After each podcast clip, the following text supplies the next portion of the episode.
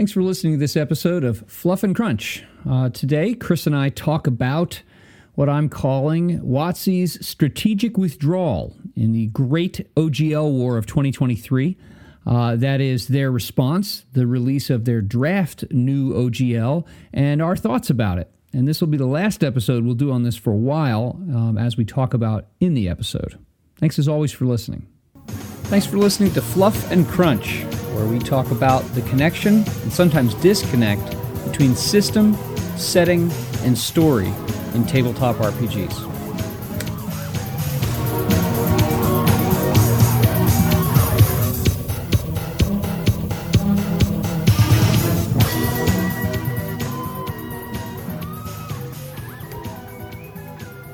All right, we are recording. Hello, how are you doing today, Chris? Good, thanks, Jeremy. How are you? I'm well. Well. How's your gaming over the last week, if you had any? I did well.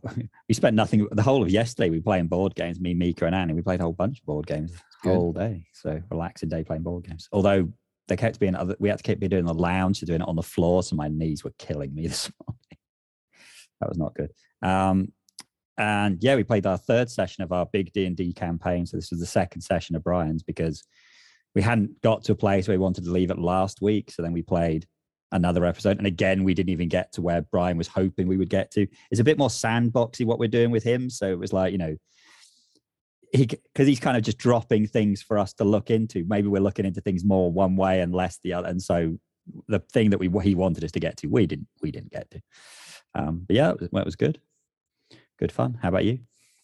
Second session, uh, got into some second session again as a player. I'm I'm learning how to be a player. It's fascinating how when a new campaign starts out, and I think I'm I'm hearing this in what you're saying. Correct me if I'm wrong, but there's always that period early on where regardless of what the GM has planned, like this is this is the vibe and this is what's going to happen. This is the type of story, how things are going to unfold, and regardless of what the players think their characters are all about, there's a period of time where both sides work out what's this vibe going to be and how is this actually going to going to flow. So we're definitely in that. Uh, but it was fun. We um we had uh you know we're, we're getting deeper into the story. So i um i uh yeah and we ended at a good point too. It was an it was a good um like scene end of an episode uh point in the story. So we're gonna have uh, some people out though, unfortunately, for the next like on and off for the next two weeks or so.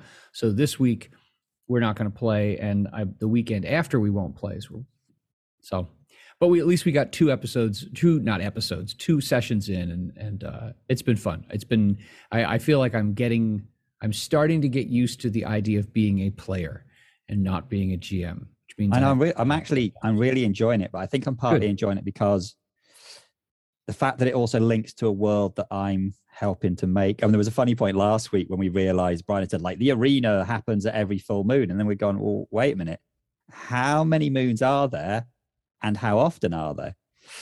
And we were kind of, and Brian was like, well, I don't know. And I was like, it's fair. We need to do it together. And Scott was like, no, what are the moons? And I was like, well, Scott, it's our world. So you now have to help him answer that question. He was like, oh.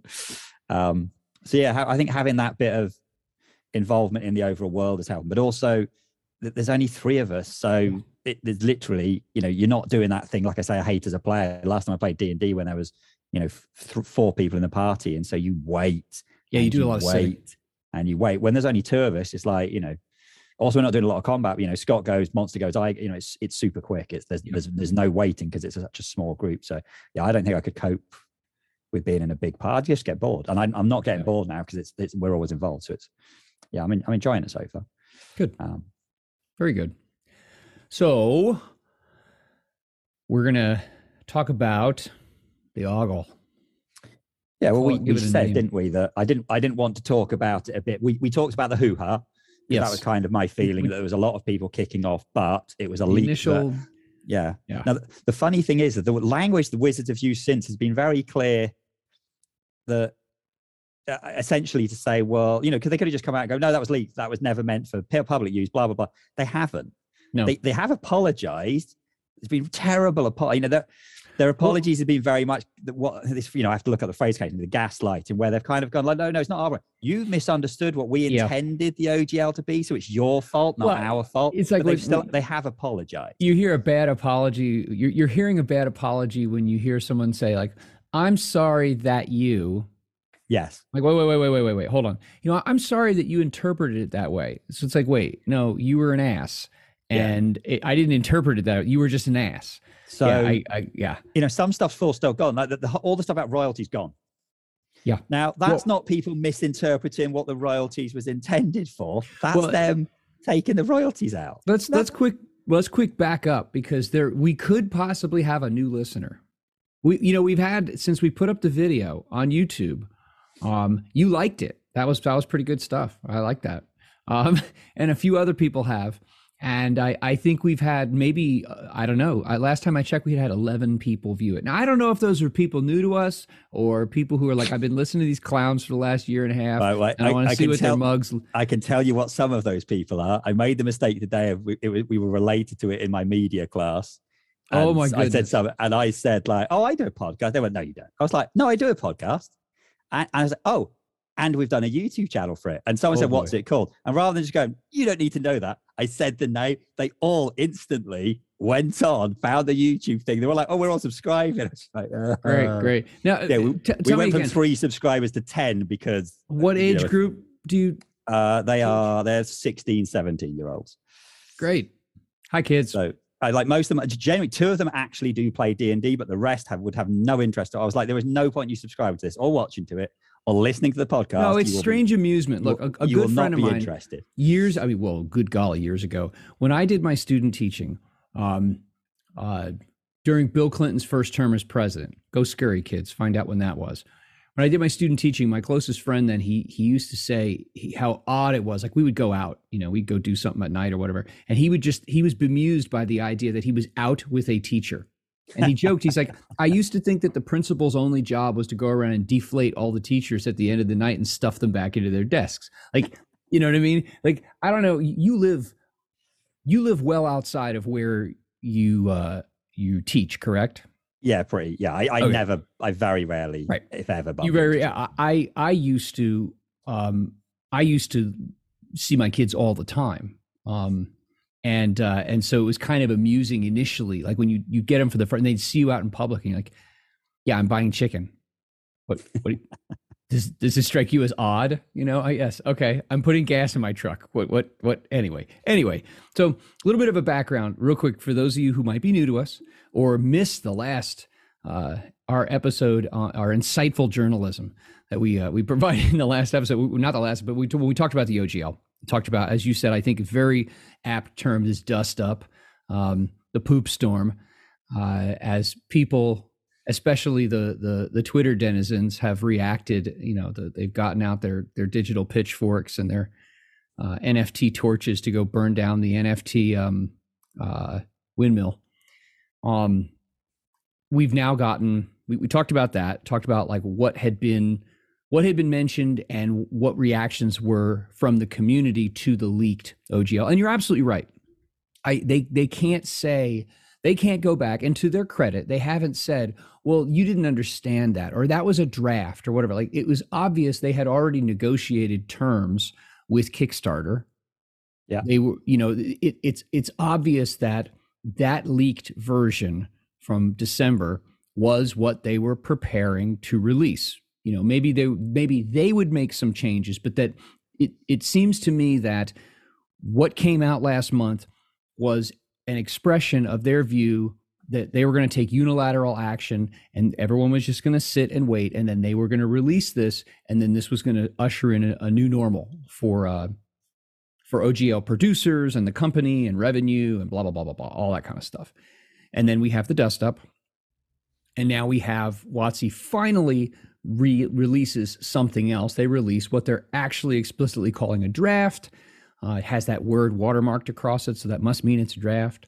Uh, and they have opened up a survey so that people can read it and they can, you know, they'll say, we'll read all the comments. Although I think that's a, an interesting, uh, uh, that that's a verbal or a linguistic sleight of hand. Yeah, you can read the comments, but it doesn't mean you're going to act on them. Um, so that's what we're gonna we're gonna talk about a little bit today is the uh, the the release of the draft, the reaction to the draft, and our thoughts about these things. So what what were some of the things?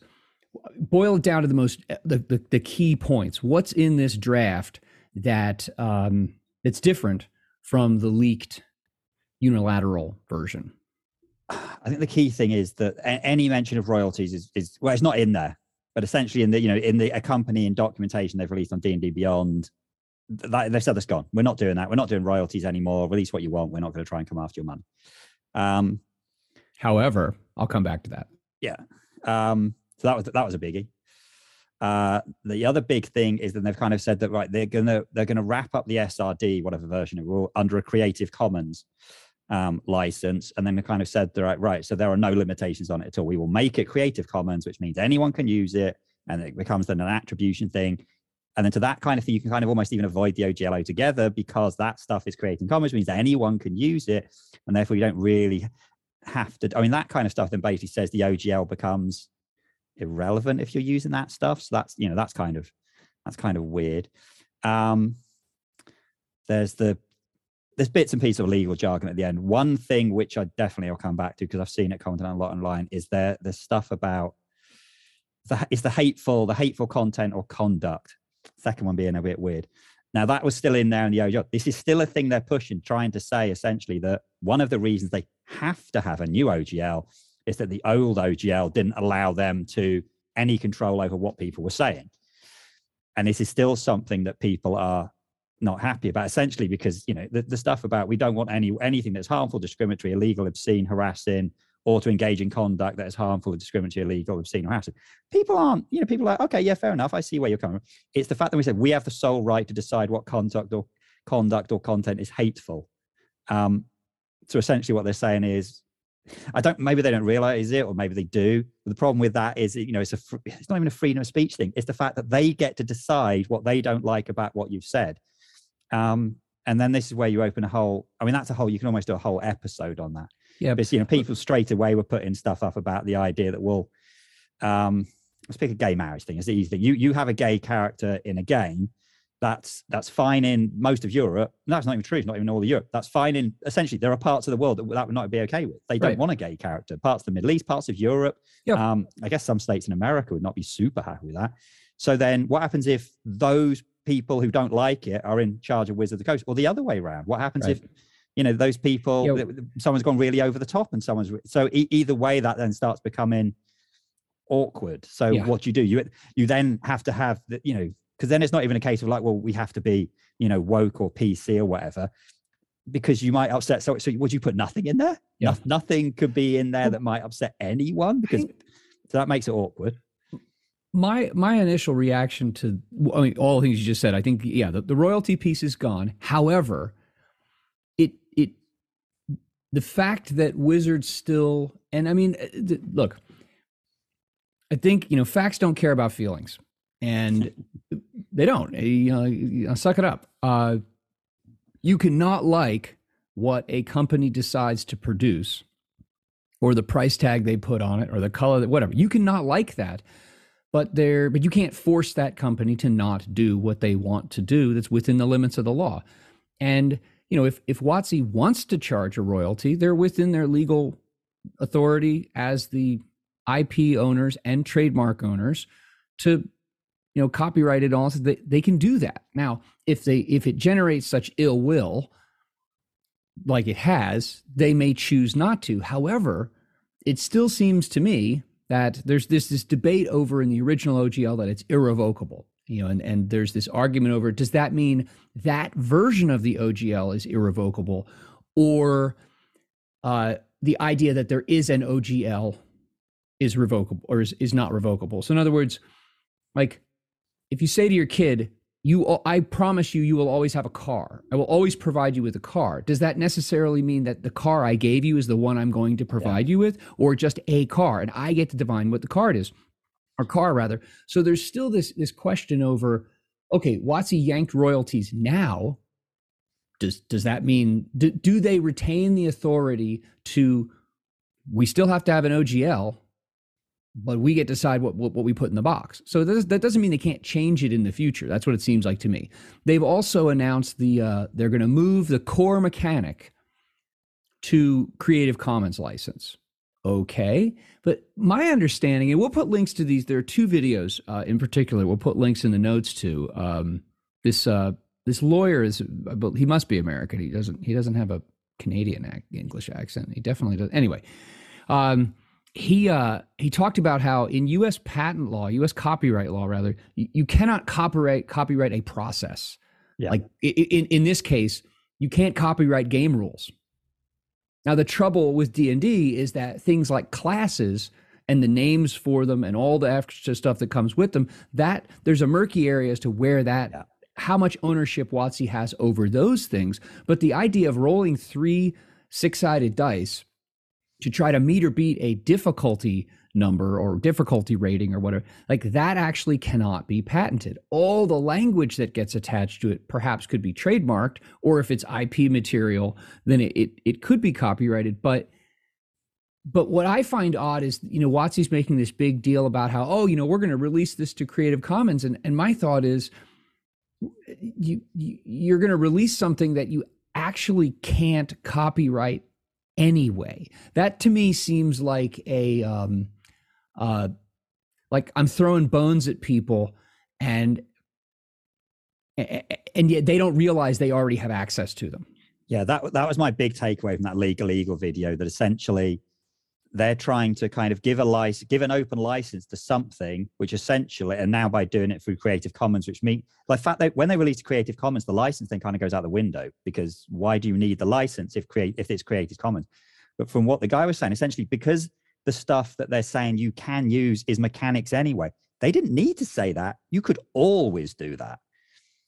Um, like you said, where there's that gray area is it's the stuff that you know, like class names so if you're just creating a brand new class or you're creating a, if you're creating like when I said like the Hellboy role play or those spy games, things which are, the classes are totally new. So it's actually the only thing that is the same as the general gist of how the game works. They can't do anything about those games because they're not claiming to be 5e products. They're not even claiming to be compatible. They're kind of, you know, based on blah blah blah well then they can't do anything about those but like the example that one see. thing though if, if you want to work and I, and I think this is where this is where the OGL, regardless of, I mean, this brings up, uh, uh, this brings up a question to me over whether or not there, there are whole pieces of the OGL that are held dearly to people, like the idea that I can publish under the same system. You know what? Maybe you didn't need an OGL to do that. Yes. But um, I completely forgot what I was going to say. It was very, um, it was um, very profound. But, but yeah, I think that that was an important takeaway I got from those kind of things that essentially said you don't need the OGL because the stuff they're trying to protect and is doing. Really, the OGL was there to kind of say, you know, if you put the, I were using the OGL on it, I mean, essentially, it's if you put the OGL on the front of your game, you were saying that other people could copy it, but they didn't need to. But you were making it easy. Or here's the stuff that is going to essentially, you know, like you link it to the SRD. Here's the stuff we're going to let you talk about quite happily. Um, so but outside, but now, correct me if I'm wrong on this. The understanding, it seems like the understanding is where you are, where you're limited is you you can't do things like as one example in one of the videos we watched was like you couldn't create new sub races to a race that is uh, like D and D IP, or I mean, or class subclasses, things like. Yeah, I think that's where you get the interesting thing of. Yeah particularly with the classes, those class words are so generic. I don't think you can trademark them. And I think it's basically the same with the race names. You know, kind of you know, orc, dwarf, elf. Those aren't those aren't IPs owned by Wizard of the Coast. They're, they're not their words. I mean, this is why Games Workshop went beyond what they've done. They renamed all of their races, so they weren't orcs anymore. They were Uruks. Right. They, they put them, with an A on the front. They right. They they they created an IP yeah. so that they can recreate these known, these commonly known entities within it, but then say, no, no, no, we put a little spin on it. Those are ours. Yeah. So that got me thinking about what actually is the IP, because obviously the, the logo, Dungeons and Dragons, that's like you can't you can't release things say this is a Dungeons and Dragons product because you don't own that IP. Yeah.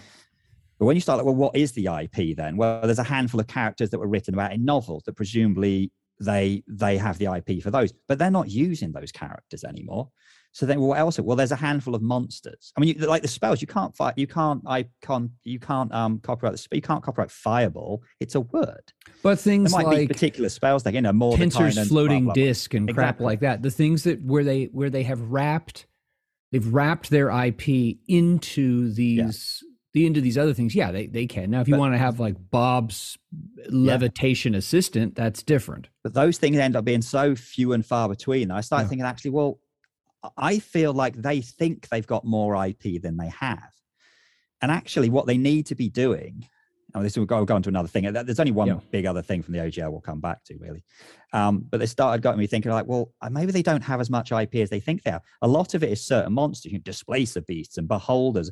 But those are the kind of things that people who are in the D and D world they know those creatures and therefore they know those and so you know D, and there's you know there's a thing later on which says well you can you can use the stats for one of these in your product but you can't use our our, our artist and you have to create your own likeness or whatever you know well that, that's that's fair enough but that's what it comes down to their ip is a handful of characters which they're not writing stories about and a handful of monsters and that and then the logo the name the name has a lot of ip so clearly they've decided they need to earn more money but then you think, well, this is a toy company. So why aren't you doing the obvious thing and releasing toys? You're Hasbro. Why don't you release a series of toys? And actually, you're about to have this film come out. So you release the film. Why aren't you releasing comics related to each of these characters? Why aren't they each getting a tie in novel? Why aren't you releasing cuddly toys and action figures for all the stuff that's going to be? Oh, maybe they are. This I- probably is. But then build on that and make the make the IP bigger because at this point i'm linking it i think i feel like critical role has a more important Hmm. more valuable ip than dungeons and dragons okay now critical role piggybacks off d&d but critical role have three sets of campaigns each of which has a bunch of characters and each of those have funko pop models and t-shirts you can buy Yeah. and and pins uh, And, do they not no, isn't isn't that um the Amazon series is that and an as well. amazon series which they kickstarted which made a fortune amazon but they've ex- bought it for they've expanded. So what you're saying is they've taken they've created their own IP within the greater D and D world. They Yeah. have, and they have expanded it to make it a market to make marketable products that can be consumed by lots of different kinds of people. Who knows? Maybe, maybe Hasbro, maybe they're going to make little toys or something like that, or maybe they Yeah. look at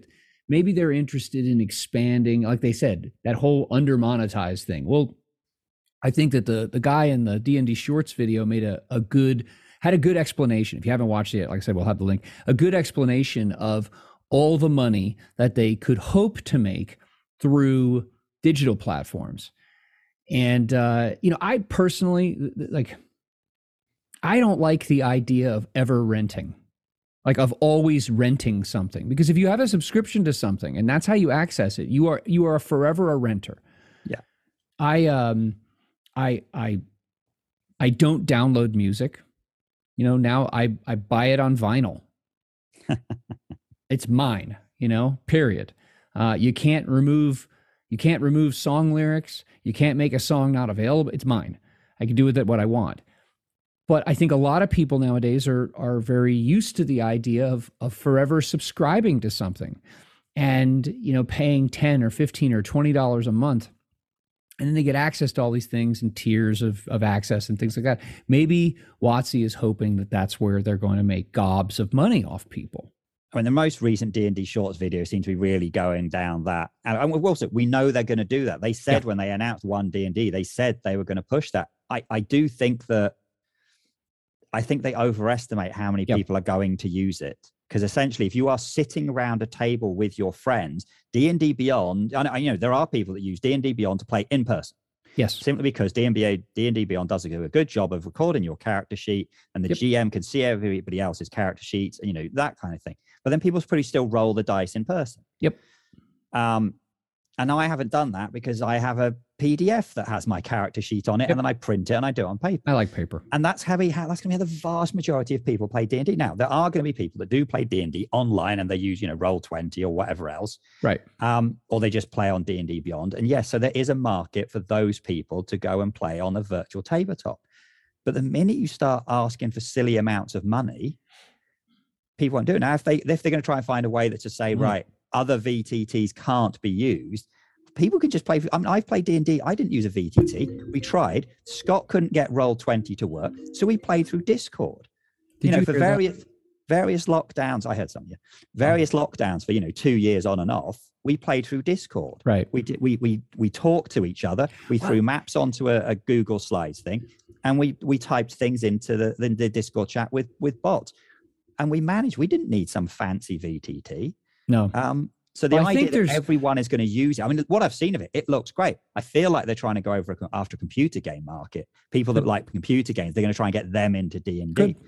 But I still think they're missing that the vast majority of people are the people that have no idea the OGL is, is in a crisis because they don't know what the OGL is. Right. They've gone in, they've they've you know they've seen Critical Role or they've watched the cartoon or they're going to see the films or they've watched Stranger Things and they've gone and bought a D and D starter set and a handful of dice and they're playing with their friends. None of this And well, none of this be, ever going to affect. them. they could be playing with their friends in person or online. And and whoever the GM is is you know using some VTT or as you said is using some other means of of doing this. The- I I think I think the trouble is and I'm just I'm guessing I totally am guessing here but it it seems to me like the top level the executive level leadership is making decisions about how people play this game these games Yeah. that doesn't take into account the incredibly diverse set of call it uh, gaming experiences that people have. Yeah. and and it, it, it sounds like what they're trying to do is funnel a hugely disproportionate amount of the gaming activity through one you know one ring to rule them all kind of thing. That's what it sounds like they're they're assuming they're going to be able to do. And it it um i think that it it it demonstrates a misunderstanding of again that diversity of experience you know people playing all different kinds of ways. But i also think it demonstrates a, a gross misunderstanding of your your core tabletop rpg audience. Uh i i just i just don't think i don't know it does it doesn't seem like you would have the people who like you and i and the 20 somethings and er- and 30 somethings who have come to these games recently because of those things that you mentioned uh it doesn't sound to me like it just doesn't seem like they would be that you would draw in that many people. I mean it seems seems to me and i've read plenty of articles about this that one of the part of the the interest and allure of playing tabletop games now is that they offer human interaction you know Yeah. sitting around a table with people. Now obviously VTTs grew tremendously during the the pandemic. Duh that makes sense. But there's still again people people found ways to play. They didn't necessarily go to one source. Oh i have to use this one system to play remotely with my friends. People do all kinds of different things. So i it, it just seems uh, it just seems to demonstrate a, a, lack of understanding of the types of people and the things that motivate them to play these kinds of games and the things that lots of people seem to want to get out of these games. And I, i'm convinced that a part of it is there's a creative urge people want to tell stories but there's also a, a desire among a lot of people to just be around people. And the idea that they're going to have you know you conjecture over uh, solo play wait solo play role play, that, that's that's not a tabletop role playing game Uh, I- if you're playing a solo role playing game on a computer you're actually not playing a Yeah. traditional tabletop role playing game you're playing a video think- game I think people have done it and they've seen, you know, there's enough, there's clearly enough people that play, you know, have tried to play something. Or like, you know, I've played DMless, um, but I think it's a it's a niche of a niche. I Well, don't, you've I don't also- see you- you played it with- to go to you played it with someone else Yeah, yeah. I've, when I, whenever I've even thought about doing it by myself, I've always thought I could just play a computer game. This is Yeah, this is that's all you're doing. Um, maybe they think that blurring the lines will attract more people whose whose primary interest in gaming is what we would call video games. I don't know. I think that's what I, I think they're trying to go after. more. You know, they're trying.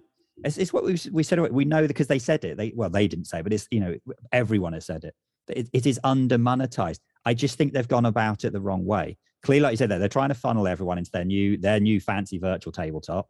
The fact that the the SR, the OGL has a whole page just for the virtual tabletop, which to be honest, they could put anything on there because I'm not hugely bothered. I can't see myself ever, you know, actually, if they knocked one up where you could play it by yourself, which was basically like playing a computer game, but you leveled your character using D&D rules, that might be quite cool. Um, but you know, and no one else offers that, and they're the only ones offering that. But again, they've had to pedal back some of the stuff they were doing because originally, you know, it looked at one point they would kind of go, "Well, you cannot have D and D in your VTT." Well, they're not saying that anymore. They're kind of just saying, "Well, there's bits and pieces you can't do in yours." Essentially, like Roll Twenty and all the others could carry on as they are at the moment, but they can't develop much further because Wizards of the Coast want this fully 3D thing where, and we know exactly what they're going for, where you can design your own characters and make them look like, but they're still not going to get enough money unless there's a subscription. Because yes you're going to have microtransactions to be able to buy you know little bits of items for you and clothing and change what your character looks like. The players still aren't going to be spending their money unless they can subscribe. If you start asking them people to pay you know this number was dropped about $30 and they had a thing they say, well, you know, we are not, we will not be asking thirty dollars for D and D Beyond, and you think it's exactly what the D and D shorts guys say. No one's saying it's going to be thirty dollars for D and D Beyond. It's thirty dollars for this new thing.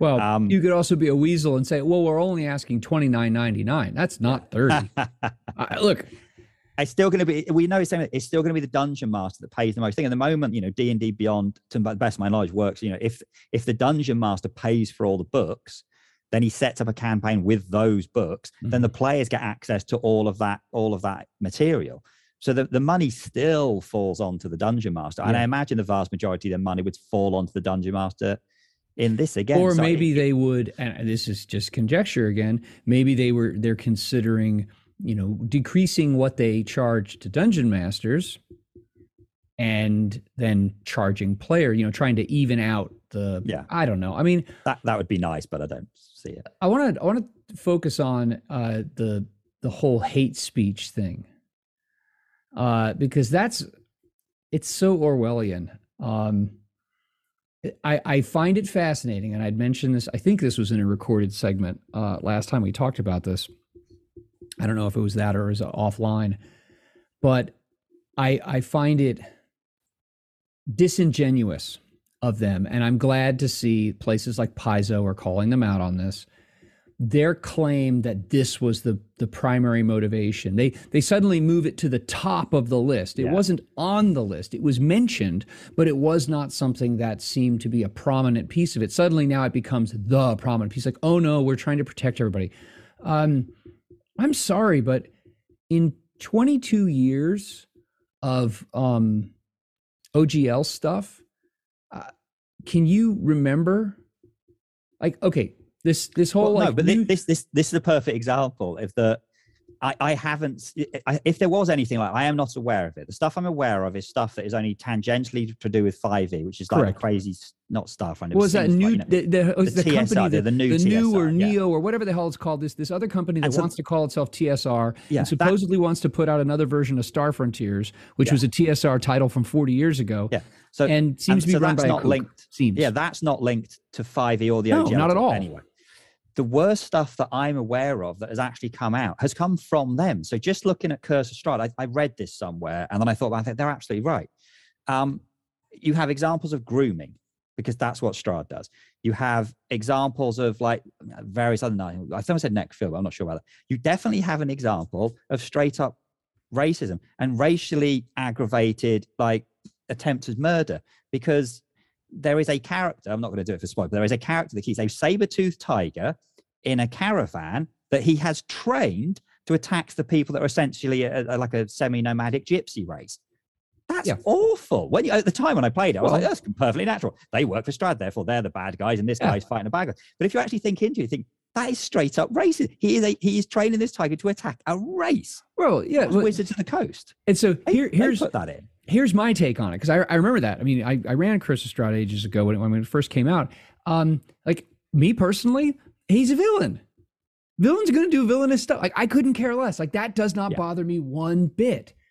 But you bring up a really good point. The only thing that you can think of, and I don't remember there being some kind of a dust up like, oh my gosh, some some OGL publisher. Let's say, and I'm not going to drop any names because I don't want people to say, oh, he said it. No, no, no. No, I'm just. What if a prominent OGL publisher over the last 20 years put? I mean, I can't think of any time that something came out from a prominent publisher, from any publisher, and it was met with some kind of resistance over, oh my gosh, this is sexist, racist, this is thatist, yeah. whatever is. This seems to me to be WotC's attempt to grab something and wave around in the faces of people because they think that'll gin up support. This is why we're really doing it. But you bring up the case to the very clear point that I'm glad it's like there's some sense of of um of like honesty among people, regardless of their call them like socio-political preferences, to recognize like, wait, wait, wait, wait, wait, wait. You're saying you don't want these things, but you're saying you're the sole arbiter of what they are. And you're yeah. also saying that no one can complain if you yeah. decide to shut someone down. I'm going to draw a historical parallel here. I'm going to draw a historical parallel here. Uh, that in the 1760s, when British Parliament was dumping all these taxes on the American colonists. One of the things they didn't like any of the taxes, regardless of their validity, they didn't like the taxes. But one of the things that really torqued the colonists was that when Parliament said, okay, we're going to get rid of this, but we also want to reinforce the fact that we can get rid of it because we reserve the right to tax you on anything whenever we want to. So we're not going to tax you on this, but by the way, we can if we want to do this in the future, we can. Like how to piss off people 101. You you you you accept the pressure they're giving you, but you really actually don't fully accept it. And that to me is what WotC is doing right here. They're they're saying, yeah, I mean, "Oh yeah, we're we're trying to protect you from this, but by the way, we're the ones who we reserve the power to determine how that how that's decided." And that's just garbage. again, it comes. It doesn't need to be the OGL for a simple reason. If if it's a if it's a, a product that is made which just says it is compatible with 5e, it is it cannot say Dungeons and Dragons on it.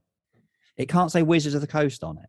It literally it can only have reference. It is compatible with the world's favorite thing. So straight away, anyone can realize this is not related. This is not a Dungeons and Dragons official product.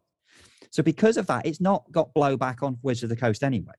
If yeah, this notion want, that this notion that someone like let's say you know uh, Jim Bob Press is going to put out like some some supplement under the OGL that is i don't know. I, will I'll get crazy here. How's that? Like you has a whole class of like um, a class and subclasses of like klansmen kkk all right? And the kkk is the hero in this new setting or something just absolutely wackadoo like that. Uh. I, and so essentially WotC is is saying well you know what? That's going to harm our brand.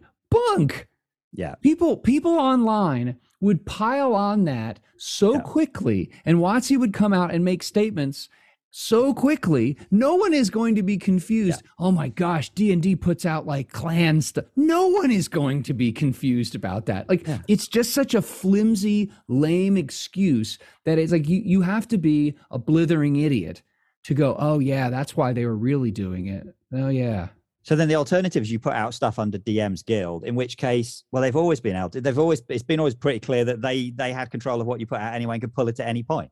Right. So I think so. DM's Guild can people people looking at your stuff on DM's Guild can flag it. DM's Guild yeah, can pull it, goes. and then yeah. yeah, it's like what this I mean, that's the, the weird thing. You're going to have this new creator product thing. Now, that would be a difference, but it's like, but no one asked for these creator product badges. People have been putting out stuff for 5e for 10 years without any official badges or anything. And people knew that it was for 5e because it was clear. You know what that and is? No that's one, bread and circuses.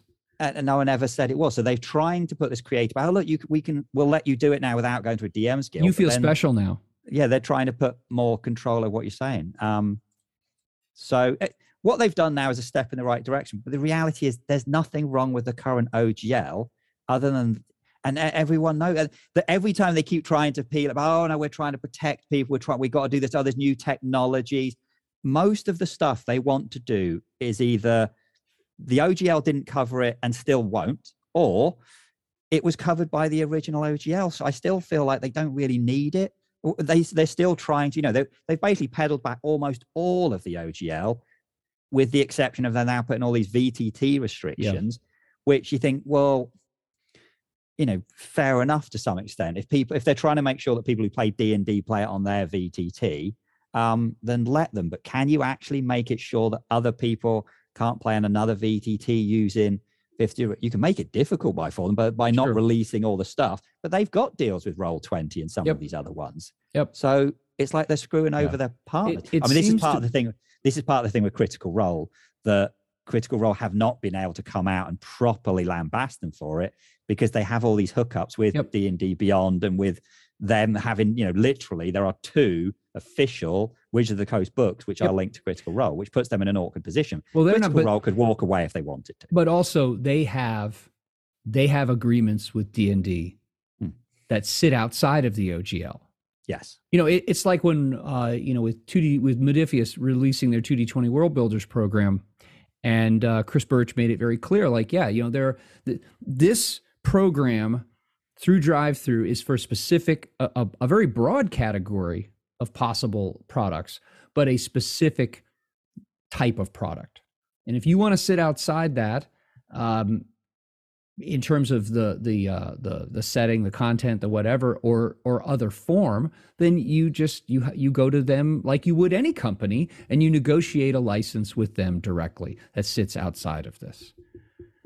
Yeah, I, I think that this is a shell game, is what it sounds like to me. That that that WotC realized they they are not happy with the response, is what it seems like, because they want to make more money, and they Well, they've, are they've, they've done the opposite. Yes, they've done the opposite. They are now moving the shells around and they're trying to to activate the lizard brain of their their the community as they perceive it to try to blow the dust that they blew up under the carpet. And I think that's why they're waving around this this hate speech garbage. Uh, and I and I'm like I said before, I'm glad that it doesn't seem to be gaining traction. Um, and just because one or two people tweet about it does not mean a darn thing. Like I that. So, Yeah, I think. I mean, this new version of OGL to me just I, I- don't think it needs to exist. I, to be honest, I don't really access stuff through the OGL. Okay, I know there's lots of people who go, well, even if you do or don't, you should care for the people that do. Um, I get that actually. i- If there's people that, well, I think it's like I said last time. If there are people that are really using the OGL and it's super important to their business, what that probably means is you are trying to make a ton of money out of 5e which really is someone's product and you're trying to piggyback on it. If that company is then going to try and make it harder for you, there's a part of me that says, well, it's their product. If, you, if you're that confident in your own product, release it. This is what Paizo have done to me because they did Pathfinder first edition, which was just straight up did. Pathfinder Yep. second edition steps away so much. My understanding is that essentially it doesn't use the OGL. The OGL is in the Pathfinder second edition. So if you want to work on Pathfinder second edition, you are using the OGL, which is why Yep. they're moving to this thing, which I guess we'll talk about some other point. yeah. Well, when more um, detail comes out. But about it. essentially, Pathfinder 2e doesn't use the OGL and doesn't Right. need it. They moved away to it to avoid it.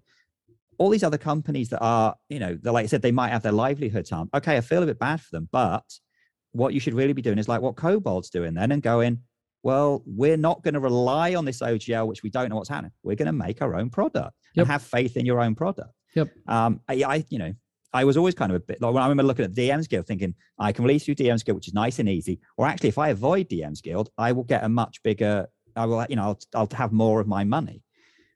But then I'm, it, you know, it's a whole grey Right. murky area. and It's more Sure. difficult. So Well, I mean, again, there there are there are advantages to putting your stuff on DM's Guild.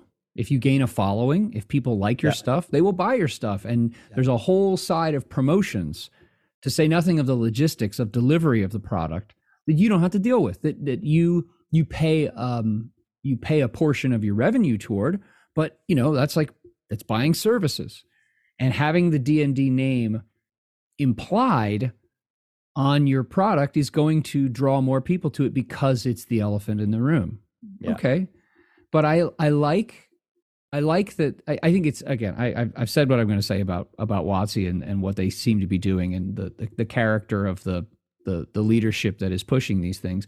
But I'm happy to see creators and companies saying, okay, screw it, we will do our own thing. That Yeah. means that means that we we may well have a blossoming of lots of new and different and interesting systems. We've always had that for settings. Uh, but now, I mean, hey, system setting story, system matters. For Yeah. a certain kind of play experience, system matters. And I have never, we've talked about this. I have never been, a, I don't believe in a universal system. And I don't, um, I don't like the idea of everything gets slapped with a D20 and it Yeah. functions in the same way. this is if I just stick onto that. To me, this feels like Wizard of the Coast not realizing that actually all they have is this. Well, they're they're concentrating on the system. They have settings and they have stories. And if they really wanted to go and make the money, why don't they make a live action Dragonlance? Why don't they do a TV show based on Dark Sun? They have all these amazing licenses, Yeah. but they're not trying to make money out of that. They're convinced because Well, partly look- because the guy in charge is obsessed with digital. Unfortunately, those people can only see subscription. That's Yeah. how we make money: subscription-based microtransactions. You have IP. Use your IP. Stop Here, trying to make I'll- money I'll- out I'll of. throw other this at you though. Why do we see so many sequels in movies? And why is there like Fast and Furious number 18? Uh, why do we see so many of these, honestly, these trash-tacular Marvel movies? You Um, haven't watched them. You need why to do we? saying that. Because they're so bad. Why you haven't seen them. but but sequels what do but because sequels are safe and when you safe- build a when you build a, a a product line sequels are safe Yeah. and so i get i get if if again I, and we mentioned this in the first episode when we talked about this. If your guiding principle or your guiding values to make more money that is going to change your your behavior and your decision making over time. And so why isn't there a dark sun whatever? Because they probably look at that and they say not worth the risk. If we just keep doing more vanilla forgotten realmsy type stuff and put the screws to people online to get them to pay not much. You know the old saying of like you know the frog in the boiling pot of water it doesn't Yeah. hop out because it's slow you know you slowly bury people in or or you know crank up the amount of money you're charging them. You you put in those digital um you know the checkout line impulse buys. You know you start throwing those and oh yeah but now you oh you can customize your the, like the the the the pattern on your your character's clothing or whatever that's only 99 cents extra a month well i can afford less than a dollar you know and people then they they pile it up over time maybe that's that's what they're looking at because at the I end of the day, They- the thing that animates them is making more money not Yeah, making they- a good product they want the quick route. It's like after Marvel started being successful with this big franchise model, everybody like I remember there was a Tom Cruise mummy film, and that was meant to be the start of this big franchise. But they skipped the slow build and went straight to franchise. And and Warner Brothers did the same thing with DC. They'd you know they we had some. well, they also made a bad movie Yeah, that, that didn't help they- either They rush straight to Yeah. Well, because the trouble is, if you're rushing straight to the franchise, you've got you're not looking at the film. Marvel made a couple of individual films, and slowly those added together to make this idea. Which now we have this unwieldy Marvel thing, which probably is causing itself its own problems. That's what Wizards are trying to do. They've kind of how can we? Right, we we we've got this stuff. We've got the stuff we could do, but that, that's Yeah. hard work. We're not. Gonna, let's just rush to you know, we'll just take everybody else's money. Other people are making. Let's just take the money that other people are making. We'll take all of that money back, and we'll we'll whack on this new VTT because that's the thing that makes money, and we'll make a lot of money. Yeah. And and they've missed the well. You need a product. You you can't just make money. It's like they literally just want to press a button and turn consumers into dollar signs. They don't want to put the Yeah. work in that you need to do to do it. And and they've been found out, and they've lost a ton of money because see, people have and- cancelled their subscriptions. And now what it sounds like they're doing, and this is my last piece, is that they are they're backing off. They're trying to pretend that whole like we both won that line that they released, whatever. That that sounds like um that sounds like the lame teenage breakup. Like, you know, I love you. I'm just not in love with you. Let's be friends. Let's be the first people who actually be like that's what it sounds like. And what they're doing is they're they're they're trying to make the bad go away. They're trying to make the ugly dust up that they created go away. They're trying to make the ill will go away so that they can figure out a different way to get what they want anyway. But they're just they just really don't want the bad press anymore. So let's just make it go away and pretend everyone's all right. We're all friends. Ha ha. And that's it. That's what it that's what it seems like to me. Yeah. And the, the reality is they should have just done nothing. And when sixth edition came out or whatever their 5.5, drop their fancy new VTT um, and just pour all those D&D Beyond people onto it. And then, like you said, rack up the prices and it would have worked. And Yeah. now they've probably screwed themselves. And just like happened with fourth edition, which let gave birth to Pathfinder, that's what's happening now. Except Yep. that happened during after fourth edition when people went, oh, I don't like this. This is happening before sixth edition. Yeah. There's going to be competitors that come out directly with it. Yep. And it's their own fault. What I'm curious about is will there be, and I doubt, I doubt like a critical role will do this, but will there be some prominent uh, I mean, they already have companies and whatnot, but I'm, I'm like the um, these actual play or or they're not act, they're actual they're entertainment play is what Yeah. they are. I'm I'm curious to see if some of those or if some try to gain prominence by saying, "Hey, we're doing a a, a you know watch us for enter- watch us game for entertainment, and we're not playing D and D. Yeah. We're playing a totally different system." I wonder if there will be people who try to plant a flag and rally around that. Who knows?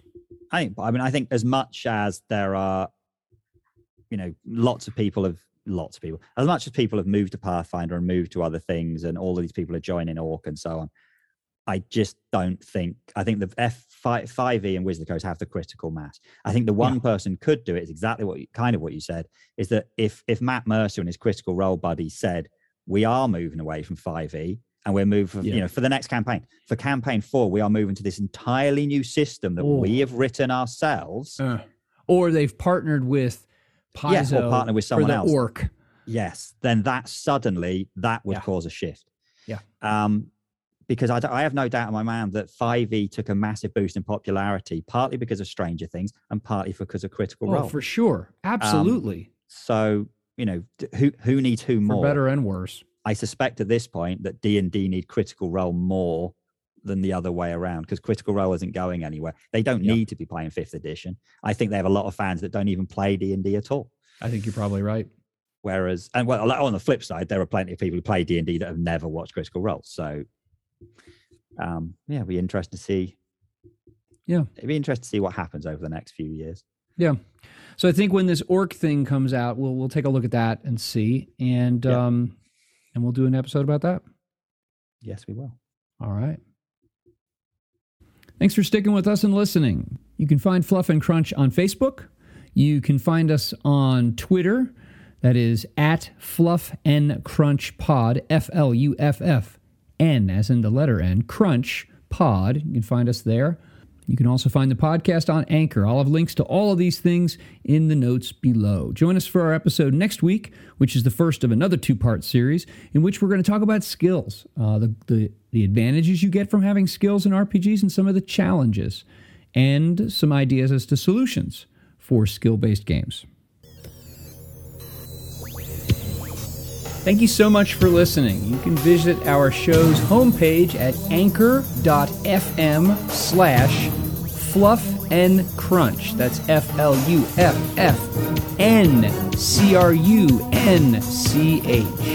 We would really appreciate feedback and reviews on whatever podcasting platform you're listening to this on. Thanks so much.